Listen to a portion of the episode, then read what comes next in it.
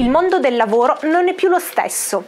La pandemia da coronavirus e i conseguenti lockdown hanno cambiato le carte in tavola, anche per quanto riguarda il mondo del lavoro, accelerando il cambiamento. Sono state diverse le iniziative portate avanti dalle aziende per far fronte alla Covid, mettendo al centro il benessere del lavoratore come la possibilità di smart working, l'orario flessibile e l'accesso a congedi per malattia più lunghi e retribuiti. Alcune aziende stanno però iniziando a ritirare queste possibilità e dal 1 settembre sono in scadenza le disposizioni per lo smart working. Ma cosa succederà adesso?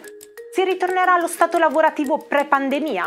Milioni di persone hanno lasciato il proprio impiego perché non vogliono tornare alla vita prima della pandemia. Questo fenomeno è generalizzato e sta interessando i lavoratori dagli Stati Uniti all'Europa, compresa l'Italia. Quasi il 58% dei neoassunti mette ai primi posti il lavoro agile come precondizione per poter accettare un nuovo lavoro. In generale la flessibilità è importante per il 93% dei lavoratori, ritenuta di aiuto per il benessere lavorativo ma anche personale. La flessibilità però va interpretata con sfumature diverse. Il 45% la lega all'orario di lavoro e alla possibilità di scegliere quando iniziare e quando finire. L'82% vorrebbe l'introduzione della settimana corta. Non solo flessibilità come tempo, ma anche come luogo di lavoro. Il 35% vorrebbe poter scegliere da dove lavorare e di conseguenza diventa importante anche il rapporto di fiducia. L'82% dei lavoratori italiani reputa questo fattore chiave per una condizione condizione lavorativa sana e felice.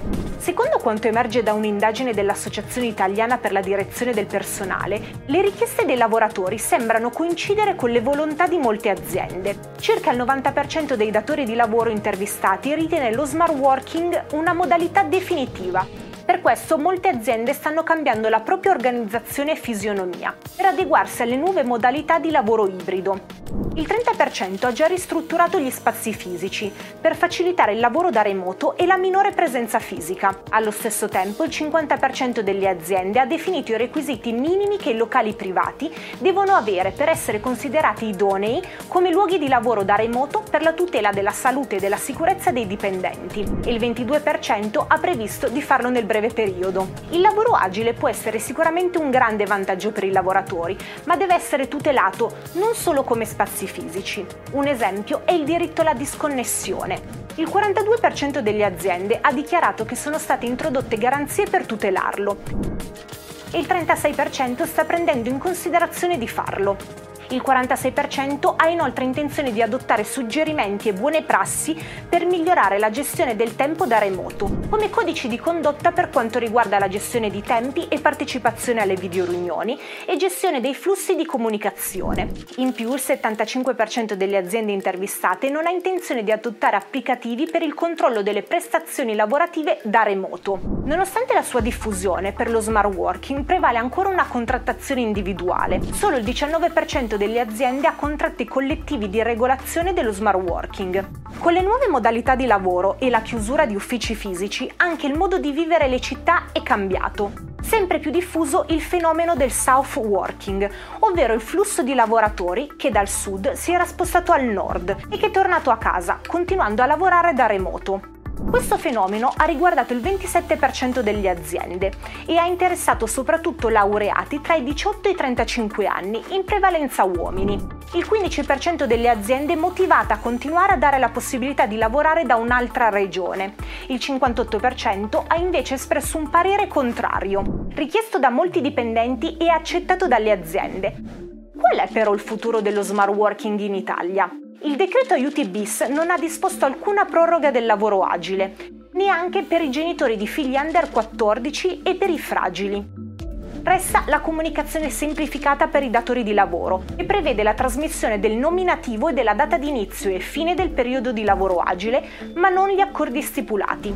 Diversa è la situazione per la pubblica amministrazione, dove le regole sono dettate dal PIAO, che però è diverso da ministero a ministero, andando così a creare disparità interne. Il PIAO, o Piano Integrato di Attività e Organizzazione, è un documento di programmazione e governance per le pubbliche amministrazioni, che permette di superare la frammentazione degli strumenti in uso ad oggi, accorpando anche i piani della performance, dei fabbisogni del personale, della parità di genere, del lavoro agile e dell'anticorruzione. In questo piano il Ministero del Lavoro ha introdotto inoltre un limite alle giornate che i lavoratori, anche con malattie gravi, possono svolgere da remoto, diventando non più di tre giorni a settimana per un massimo di 12 al mese.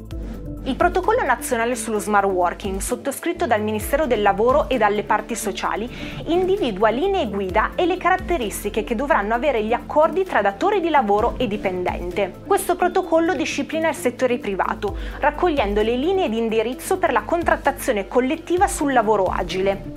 È il secondo provvedimento europeo che disciplina lo smart working, affinché questa modalità sia ben organizzata e i lavoratori tutelati come la durata dell'accordo, i luoghi esclusi per lo svolgimento delle attività lavorative, la modalità di esecuzione delle prestazioni, gli strumenti, i tempi di riposo e le forme di controllo che rispettino la privacy delle parti.